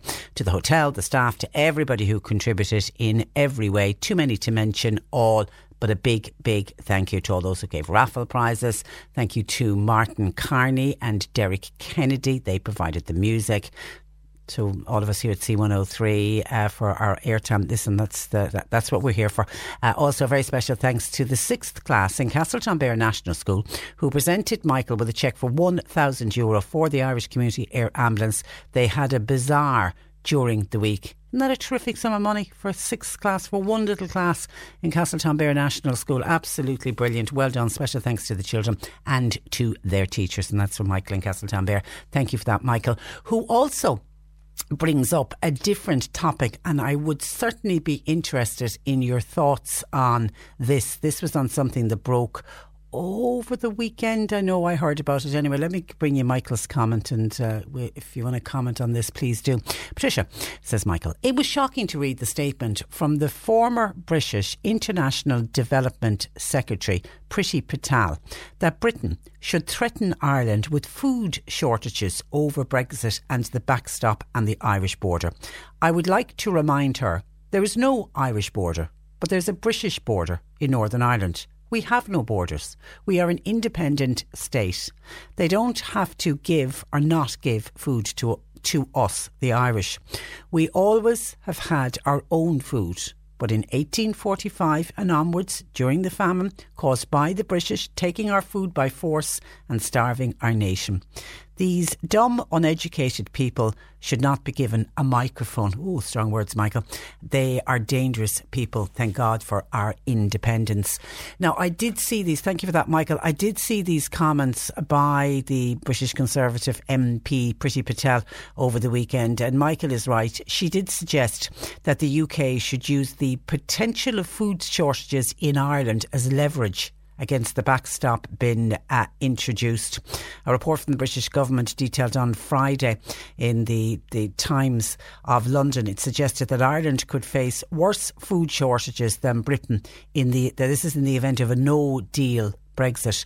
The report went on to suggest that Ireland would likely see a drop in GDP of about 7% against a figure of 5% in the United Kingdom. Now, there was a lot of people over the weekend uh, who came out kicking and screaming about this and really were not impressed with uh, Priti Patel. Now, she did kind of roll back a little bit on her comments over the weekend because there was such an amount of uh, criticism for suggesting that there would be food shortages in this country, and it was very much seen as a threat. I know one of the tweets that she came out with afterwards was she says, It is clear my comments on no deal have been taken out of context by some.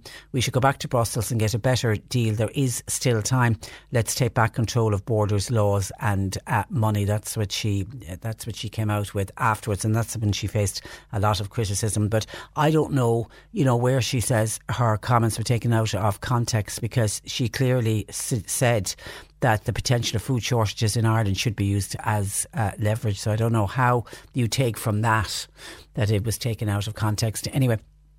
I can see by Michael's text it is hugely annoyed uh, Michael so your thoughts welcomed on that and of course tomorrow is a big day when it comes to Brexit so we will be returning uh, to this issue tomorrow on the programme but I certainly would welcome your thoughts and uh, com- comments on what the former British International Development Secretary, now a Conservative uh, MP, Priti Patel, what she had to say.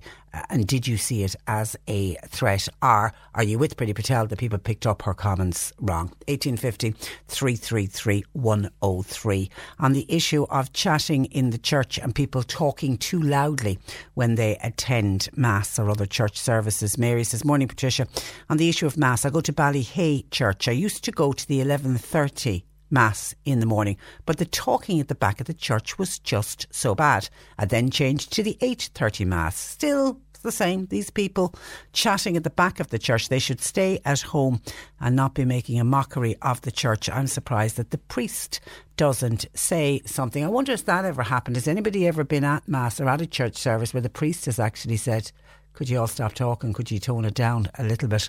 And Tim says, Patricia, I've come across the same problem with people talking behind me at Mass. And these are grown adults. They're not children. These are adults who should have more sense and they also should have more respect. I, I would have no problem asking what I see as very ignorant people to go outside the door if they want to talk, says Tim. And I wonder, have you ever done that? Have you actually turned around and said to somebody, can you please be quiet? You know, I'm trying to pray here. I'm, you know, I'd like a little bit of peace and quietness. If you want to chat, go chat outside to the door, please. Okay, some of your there are some of your WhatsApps coming in. Thank you for that. Let me look at some of your texts that have come into uh, the program. It is an interesting one. Hi, Patricia.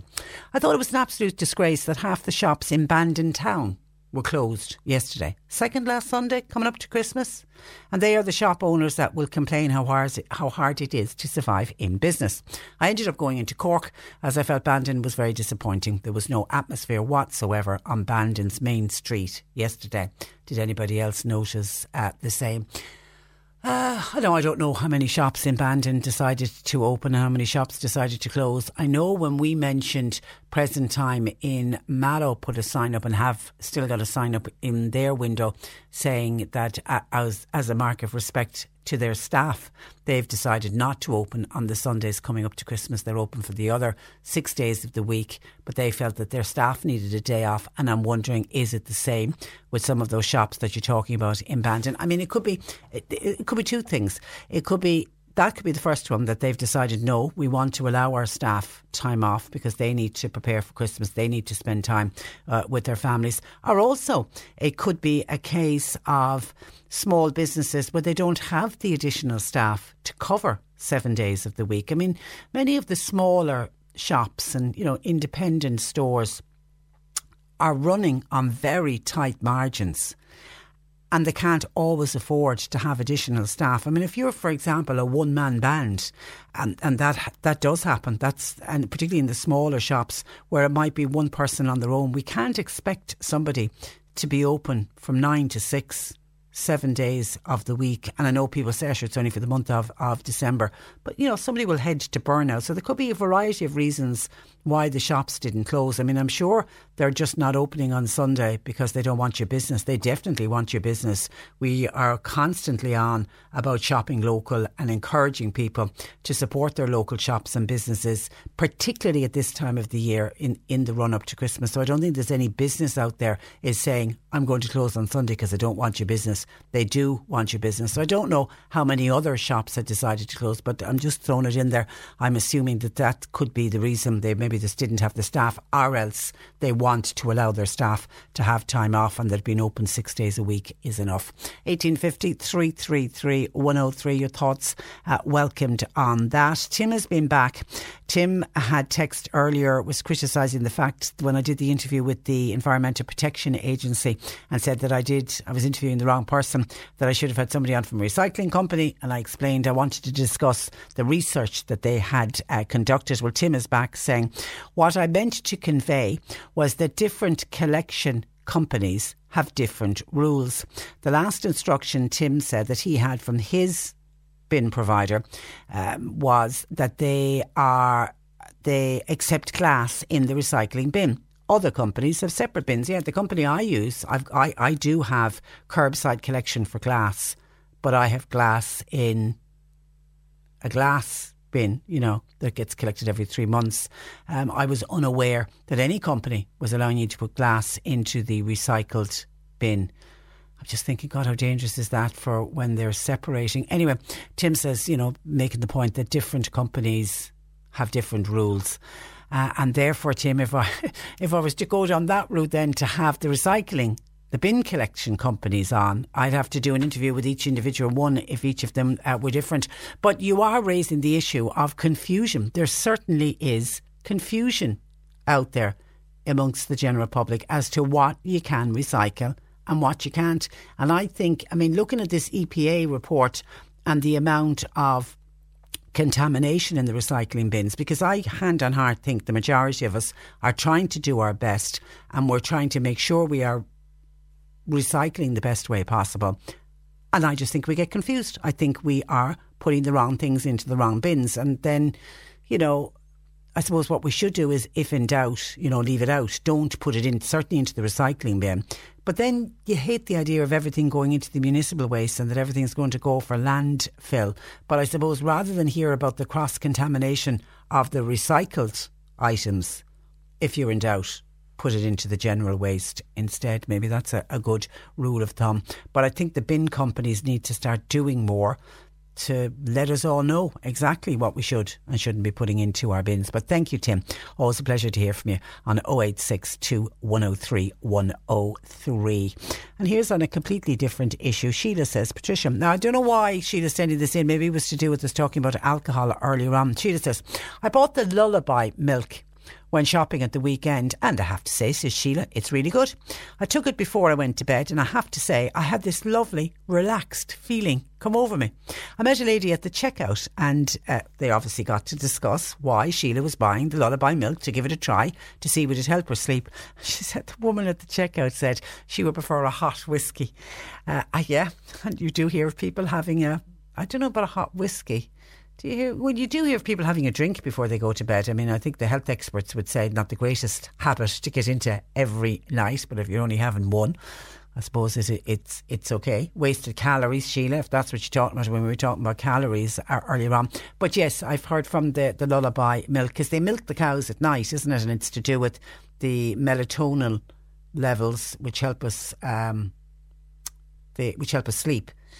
Um, that that's higher. The sleep hormone is higher in the cows. Obviously, it's nice because the cows are about to go off to sleep as well and, and relax, and, and it gets transferred over in the milk. I've certainly heard. Never, I haven't used it myself, but then touch wood, and I'm lucky. I'm one of those people that I don't have an issue. Hit, my head hits the pillow, and I'm asleep. I'm one of those people that can go to sleep very, very quickly. Thank God, and long may long may that last. I mightn't stay asleep for the full night, but certainly getting to sleep has never been an issue for me. And I have heard people use that lullaby milk, and I've heard parents use it for children that have difficulty getting children off to sleep and there has been great reports on it. So good to know Sheila. I'm not saying it'll work for everyone but it certainly is great that it is working for you and long may that continue. We were talking about scams earlier on and scam calls and how be very careful with your Visa card. And somebody already had a phone call this morning saying that there had been fraudulent activity on her Visa card, but she did all the things right. She contacted the bank who said no, no fraudulent activity at all.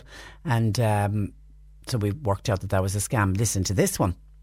Texter says, had a piece of furniture for sale and I put it up on DoneDeal. Lo and behold, I was contacted by email by somebody called Kyle saying he wanted to buy the piece of furniture but wanted to have it shipped to London. He was paying me by PayPal, but today, lo and behold, an email arrived asking me to pay 500 euro through Western Union to the company coming to collect the furniture. And the sting would be, or he, you know, Kyle will say, I'll then add that 500 euro to the courier company that's going to arrive to your door. I'll add that to your PayPal and uh, it'll all be hunky dory.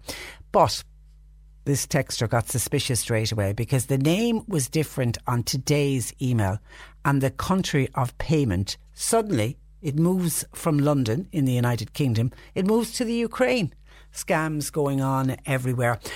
I, I, have heard of that on a lot of those buy and sell. You do have to be very careful if somebody like that from overseas suddenly looks to buy something and that particular modus operandi, that's the way it works. The start of it, when they're sucking you in, it all looks like, yes, I want to buy it. I have no problem paying to have it shipped to London. Everything looks above board. And then coming close to the time that everything's going to happen, this there's a slight change. Oh, and there's usually a great story going with it. So if you pay the Western Union to the company and then I'll give you say you were selling the piece of furniture for 500 euro you pay the 500 to the company to collect the furniture and then I'll put a thousand euro into your PayPal remember it was done with checks when checks were being sent and people put the check into the bank in good faith and it might have taken five days for you to work out that the check was was a dud check. And of course, when you initially lodge it into your account, you don't know that the check is, is a fake check, and you only find out five days later. And at that stage, you have sent money away. You, you have to be so so careful and it's awful because by our nature we like to be trusting and we just we have to remember that not everybody will be as trusting and there are con artists and criminals and thieves out there so well done well done on figuring that out and uh, maybe have a bit of bants with the person over email. Maybe pretend you've paid money and just work, you know, just see how far they go and what lengths they go to. But string them out because by you sending emails over and back, nothing's going to happen. They're not going to get any money out of you. Give them no, absolutely no details at all of bank accounts. And of course, do not pay anything into uh, Western Union. Which, can I say, on the Western Union, which is a great company if you want to transfer money to somebody overseas and all of that. I'm hearing too many times of people being scammed by paying money into Western Union. Now, it isn't Western Union itself, but it seems once you pay the money into Western Union and the person at the other end has taken the money out, that's it. It's gone completely. You have no way of getting your money back, and there's no paper trail to the person who picked it up at the other other side. Surely, surely, at this stage, because that's been used, that type of scam has been used all over the world. Surely, Western Union as a company. And as you know, a legitimate company, you know that lots of people use to transfer money if you have loved ones living uh, overseas. And I know certainly a lot of people who have come to Ireland to work who are sending money home. And it always reminds me of the way, uh, you know, generations ago when Irish people went over to America, went over to England, and they sent money home to keep the family going back home. That now, of course, is happening with many people coming from different countries to work here, and they send money home. And a lot of them send money home Western Union. So, you know, it's a great way to do it. But they, but con artists have copped on and realised that they can also get money shipped through Western Union, and they just, I can never understand why there isn't a paper trail to work out where the money actually ended up. And once you've put the money into Western Union, that's it. It is uh, gone. But well done to that texter who very, very quickly spotted and re- uh, realised they were about to get sucked into a scam. Be very careful. 1850 333 103. Bernie taking your calls. Text or WhatsApp 0862 103 103. The C103 Cork Diary. With Cork County Council, supporting businesses, supporting communities, serving Cork. Visit Now, the Graffiti Theatre Group are inviting young playwriters aged 14 to 19 to take part in a series of mentored workshops to see their work go from page to stage. For the Cork Midsummer Festival, you need to apply by email though by this Friday, the 14th of December. graffitipp at gmail.com, that's the address. Bandon Flower and Garden Club, they're presenting a flower arranging evening called The Spirit of Christmas. It'll be in the Munster Arms uh, tonight at 8 pm. Christmas arrangements will be on sale on the night. Mulled wine and mince pies will be served. Mallow ICA are holding a Christmas floral demonstration. That's happening this evening, 8 o'clock. They're in the Social Services Hall. All are welcome. And Sean and Noreen McSweeney of Cloda Drimoleague will have their Christmas lights displayed up to and including January the 8th. They're raising funds for the local West for local West Cork charities and also for Marymount Hospice and their lights, their house will be lit tonight. So please come along and support. Bethany Bereavement Group are holding a talk on how to survive Christmas while coping with a loss. It's by Eileen Ross. It'll be in the Hibernian Hotel tomorrow night at 8. It's a free event and all are welcome. And Macroom Community will hold a Christmas market in the town square. It's from 9am tomorrow morning. Large variety of stalls available, gifts and treats for everyone please ask to support. Now, just a couple of uh, comments still coming in to us. Mary in Mallow on the roundabout at Annabella in Mallow says the traffic coming from the Limerick side is going much too fast when they drive onto the roundabout. It is an accident waiting to happen. Young drivers have absolutely no thought for the elderly and are also and other people that are using the roads. This is for people who um, don't drive on that roundabout or from outside the area. They changed the layout of the roundabout and they now allow people where where one of the lanes you could only turn left. They now allow people to go across from the Limerick side to go across at the roundabout, and speed has become an issue. I know there's been a few tips on the roundabout, and I think there was people getting used to it. Thought it had all calmed down a little bit because it's a very very busy roundabout. Uh, I didn't realise that there's still an issue with speed uh, on it. I thought, uh, as I say, I know when they changed changed the layout, there was certainly some minor tips more than anything. I don't think there was any serious accident on it, but Mary reckons it is an accident waiting to happen. Have other people noticed that uh, as well? Um, what's your email address, please? Says a texter, patricia at c103.ie. Patricia at c103.ie. Talking in mass, says a texter. One day, says this texter, I turned around and I looked at the two people, obviously two people sitting behind, chatting away, having a good old natter at mass. This is, said, I turned around and I looked them both straight in the eye. Didn't say anything. You could just imagine the death stare. So I turned and just glaring at two men, two women, a man and a woman, whoever it was. And guess what? It stopped. Oh, I'd say they were mortified. I'd say they were mortified. Thank you for your comment on recycling. Colette in Kinsale says Transition Town Kinsale.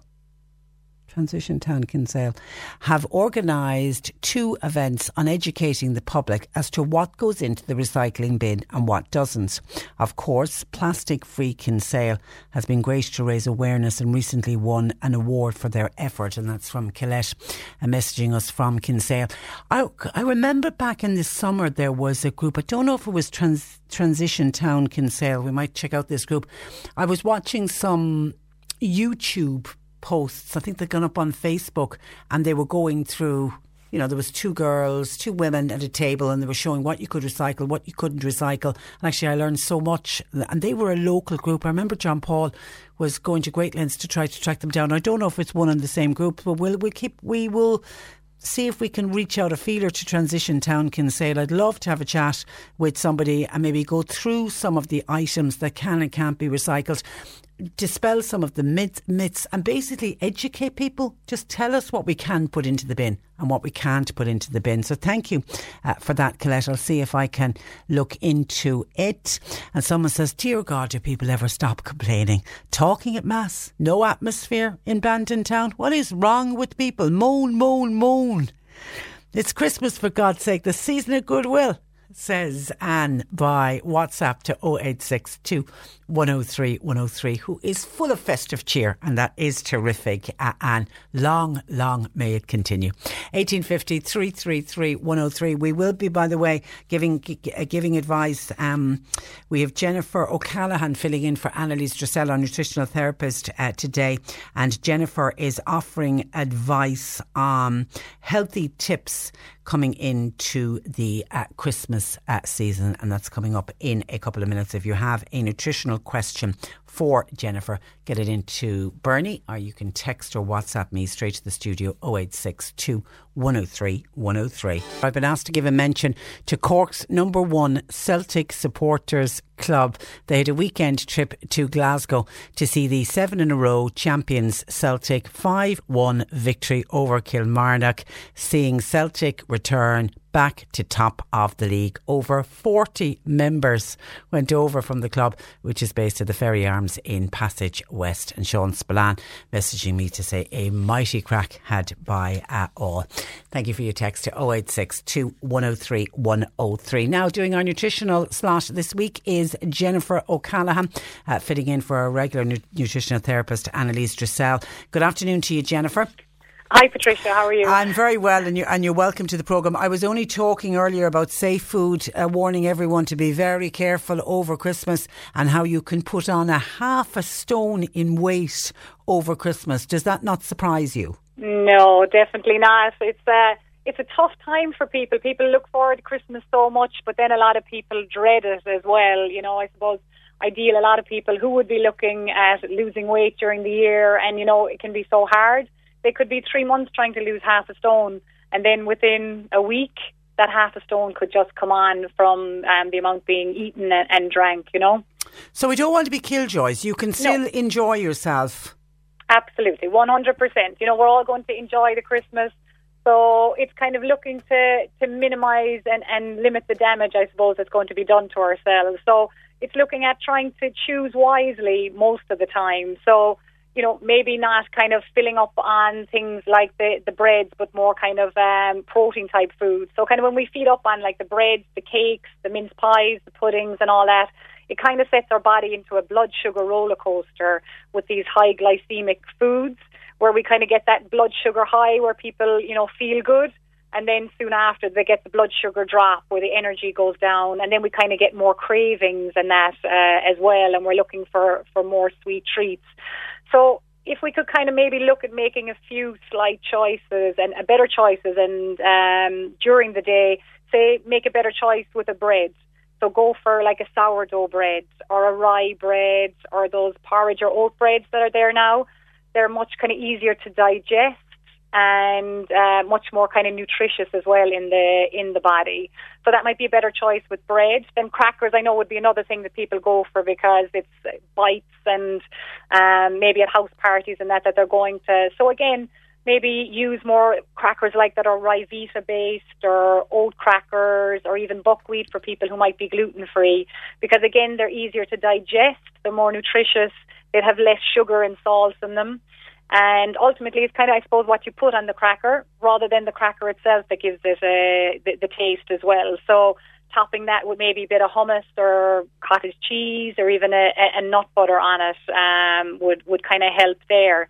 So it's kind of saying, you know, asking yourself, again, and looking ahead of the, the day ahead, and, and how can you kind of do a little bit better if you know you're going out later in, yeah, the, in the evening. because I think at, at Christmas parties, uh, the nibbles when people, Mm. I mean, if you're if you're if you're standing right, you know, glass of wine in the hand and the nibbles are beside you, and you can be chatting away, and before you know it, you can have a bowl of peanuts or a, a bowl of crisps Exactly. Before the meal has ever arrived. Yeah, that's right. Yeah, and it's it's kind of mindless a little bit because you know you're in the moment, you're enjoying yourself. So again, I suppose as at the when you're standing around, it's maybe if there's a bowl of olives there, maybe looking at going for the olives or feeding up a little bit before you go to the, the dinner parties as well, so that you've had something a bit filling, so you're not starving when you go there and that you're not eating everything then that's kind of in, in front of you. Because I know the same is similar to maybe for people in the office where the box of biscuits and the box of chocolates will be there every day now. And it's hard for people to walk past it every day. So I'd say to people, even put another box there that has nuts and fruit and maybe dark chocolate as well in it. So again, And I remember a survey came out a few years ago. The person who is sitting closest to the box of biscuits or the tin of roses or heroes or quality street that person will eat 20% more than anyone else. And we actually we were talking about it here. Our receptionist is the person it's they're on her desk. And she, we she, she admits it. She said you know the fact that you're sitting beside it you do eat more. You do, you do, and it's it's so you know it's and the more you eat with chocolate and sugar, the more we want. It kind of does act like a bit of a drug in our body, so we do crave more. So that's why if there's a bit more choice around, and you'd go for I might have a little few nuts, and then I'll have one or two of the chocolates. So it's limiting the, the portions that are going into your body. That's what's going to help ultimately with that weight at the end. You know, when you're coming into the first week of January and thinking, oh God, how bad is it? And people are afraid to even stand up on the, the scales afterwards. And of course, getting out and moving. You know, getting out and going for a walk, and especially even after food, just to help again with the blood sugars in the body and even if it's 15, 20 minutes, just to get the extra few steps in every day. Yeah, I think yeah, I think I think that's the, the, the real key to it. I mean, just get out and, and walk. I know people are saying, "Oh, the dark evenings and, and all of that, and it's cold," and you know, wrap up warm and get out for some exercise because at least then you don't feel so guilty if you are sitting down having the extra few chocolates. Yeah, no question. I would have a lot of clients going on holidays, obviously every year, and now they know what to do when they go on holidays to limit the amount of damage that they will do with the with their weight gain. And a lot of it is is getting out every day and moving, and it's good as well for our mood and energy and mindset. It's nice to get out of the house over the Christmas when everybody's at home uh, as well for for people. So, so I suppose as well, Patricia, for people maybe going out, there's a lot of people will be out a couple of nights a week um, over the the next couple of weeks. So things that maybe they could do when they go out are again, I suppose, bread is a big one, and a lot of time it can be put on the table as our starter before we even begin. So that might be one maybe just to leave out or ask them to take away. And kind of have a look at the starter, saying, could I have maybe a soup or a light salad? Or if it's something bigger, maybe share a starter with somebody as well. Yeah, good one. Good one. Yeah.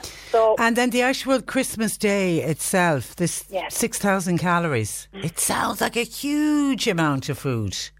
It does. It does for sure. And and again, I think it's even you know just watching kind of the, the portions and taking your time, just chewing and digesting your food because we can be hours preparing, and next thing you're sitting down and the dinner is gone in in minutes. And you think all that work that has gone into this fabulous food that's put in front of us, and you know, and then you have a pain in your stomach afterwards. So it, it kind of defeats the, the purpose a little bit. So I would say even just to slow down and enjoy the food and watch the portions of food. Put plenty of your turkey or your meat and half fill your plate with vegetables, your Brussels sprouts and carrots and broccolis, and then have a bit of your portion of your potato or your, your roast potato. But just to just to chew and slow down with the with your food. Okay, and it's portion sizes. I mean, that's, Portion, yeah. Yeah, and going home to mammy for the. I mean, I know of lots of houses, and I have to put my hand up and say I have them in my house as well. I have um, dinner plates that only come out at Christmas because they're huge, just for the men. I mean, literally, and I'm not being sexist there, but it's the men. And we take out these ginormous plates. Yeah, and then you yeah. think you have to fill it. It's crazy. It is, it is. So even that, even using a, a normal or a smaller type plate would be a, would be the way to go. And watch kind of, I suppose, again the amount of desserts. A lot of the time there'll be a selection of desserts. So we think that we have to eat everything that's that's there and that's in front of us. So maybe think I'll have a little bit, and maybe in two hours later I'll have another little bit then as well, and possibly two hours later you may not feel Yeah. like it at, at that stage. And using things like peppermint tea, it's a great one to help with digestion and bloating as well. Um, a lot of people now will be, you know, they will have heartburn, there'll be reflux, there'll be bloating going on because of of the overeating happening. So slowing down and things like having your peppermint tea afterwards will all help with that. And a lot of the time, even when I'm going out, I might take a digestive enzyme and that will help kind of with the digestion of your of your foods as well, which which would help. Okay, and is just says, Patricia, I remember hearing on your programme many years ago from an expert uh, talking about having a bowl of soup before going out. Because what can often happen is you go out, you're starved. That's how you end up eating all the nibbles before the main meal uh, actually arrives. I do it all the time now. About a half an hour before I'm due to go anywhere, I'll have a nice warming bowl of homemade soup. And you certainly are not starved then when you go out and you don't eat as much. That's exactly. It's a great idea, definitely, to have something small and a little bit substantial before you go out. Because when we go in somewhere, it's even like going shopping hungry or going, you know, into a, a restaurant or wherever hungry. Then you want everything.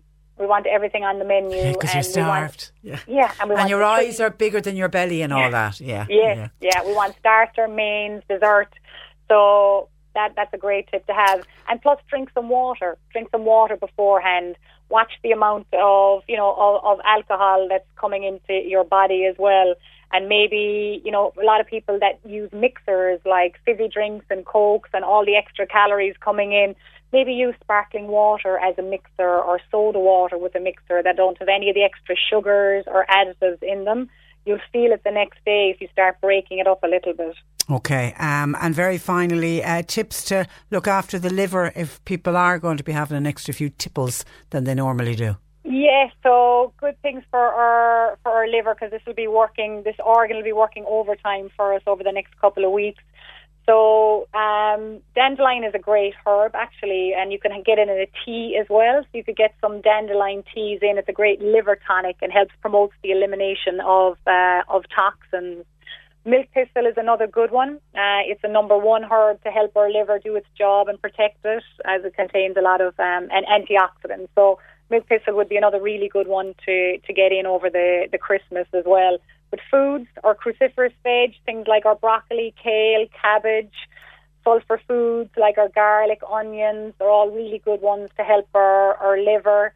Um, fantastic herbs like maybe our rosemary or get some turmeric spices and that in as well. They'll all really help um, with our with our liver. And as I say, plenty of hydration. Keep hydrated because even mild hydration will cause headaches for people. And again, with alcohol on top of that, um, that diuretic effect, it will um, you know it will hinder you as well. Okay. So All right. Enjoy yourself, though. That's the main thing as well. All right. Okay, Jennifer, listen, pleasure. Thank you for that and thanks for joining us on the programme. Thanks, Patricia. Good afternoon to you. Bye bye. That is uh, Jennifer O'Callaghan, uh, nutritional uh, therapist. I can see some calls coming in looking for help and advice on things. We're not going to get to it today. The person with the emulsion paint, I'll bring that up tomorrow morning. And the lady with the PlayStation, hold off and we'll get to that uh, topic tomorrow as well. Joe, the gas technician, we made contact with Joe and he doesn't know anyone who fixes Supersers for Our Lady in Charleville who has the Superser that has not been, that won't light. And Eileen, or uh, Ellen in Mourneabbey, since 9.30 this morning, her mobile phone has been ringing constantly from the Ascension Islands. Where? The Ascension Islands. 10 calls already logged today. She hasn't answered any of them. Obviously, they're all different uh, numbers. If you have a smartphone, see if it's possible to block them, but that is very, very uh, annoying indeed. Okay, that's where I leave you for today. My thanks to Bernie Murphy, who uh, produced. John Paul will be back with us in the morning, and um, the, the later texts that have come in, we'll take a look at those and we'll pick up with them uh, tomorrow on the programme. So until tomorrow at 10 o'clock, I'm Patricia Messinger. Enjoy the rest of your Monday. Hey, folks, I'm Marc Maron from the WTF Podcast, and this episode is brought to you by Kleenex Ultra Soft Tissues, your ally to help tackle your allergy symptoms this season. I love the change of seasons, but nobody loves pollen and all those other things floating in the air that make you sneeze during this nice weather. Kleenex Ultra Soft Tissues are hypoallergenic and allergist approved, so fight back against watery eyes and runny noses without worrying about irritating your skin. For this allergy season, grab Kleenex and face allergies head on. When you need mealtime inspiration, it's worth shopping Kroger, where you'll find over 30,000 mouthwatering choices that excite your inner foodie. And no matter what tasty choice you make, you'll enjoy our everyday low prices, plus extra ways to save, like digital coupons worth over $600 each week. You can also save up to $1 off per gallon at the pump with fuel points. More savings and more inspiring flavors make shopping Kroger worth it every time. Kroger, fresh for everyone. Fuel restrictions apply.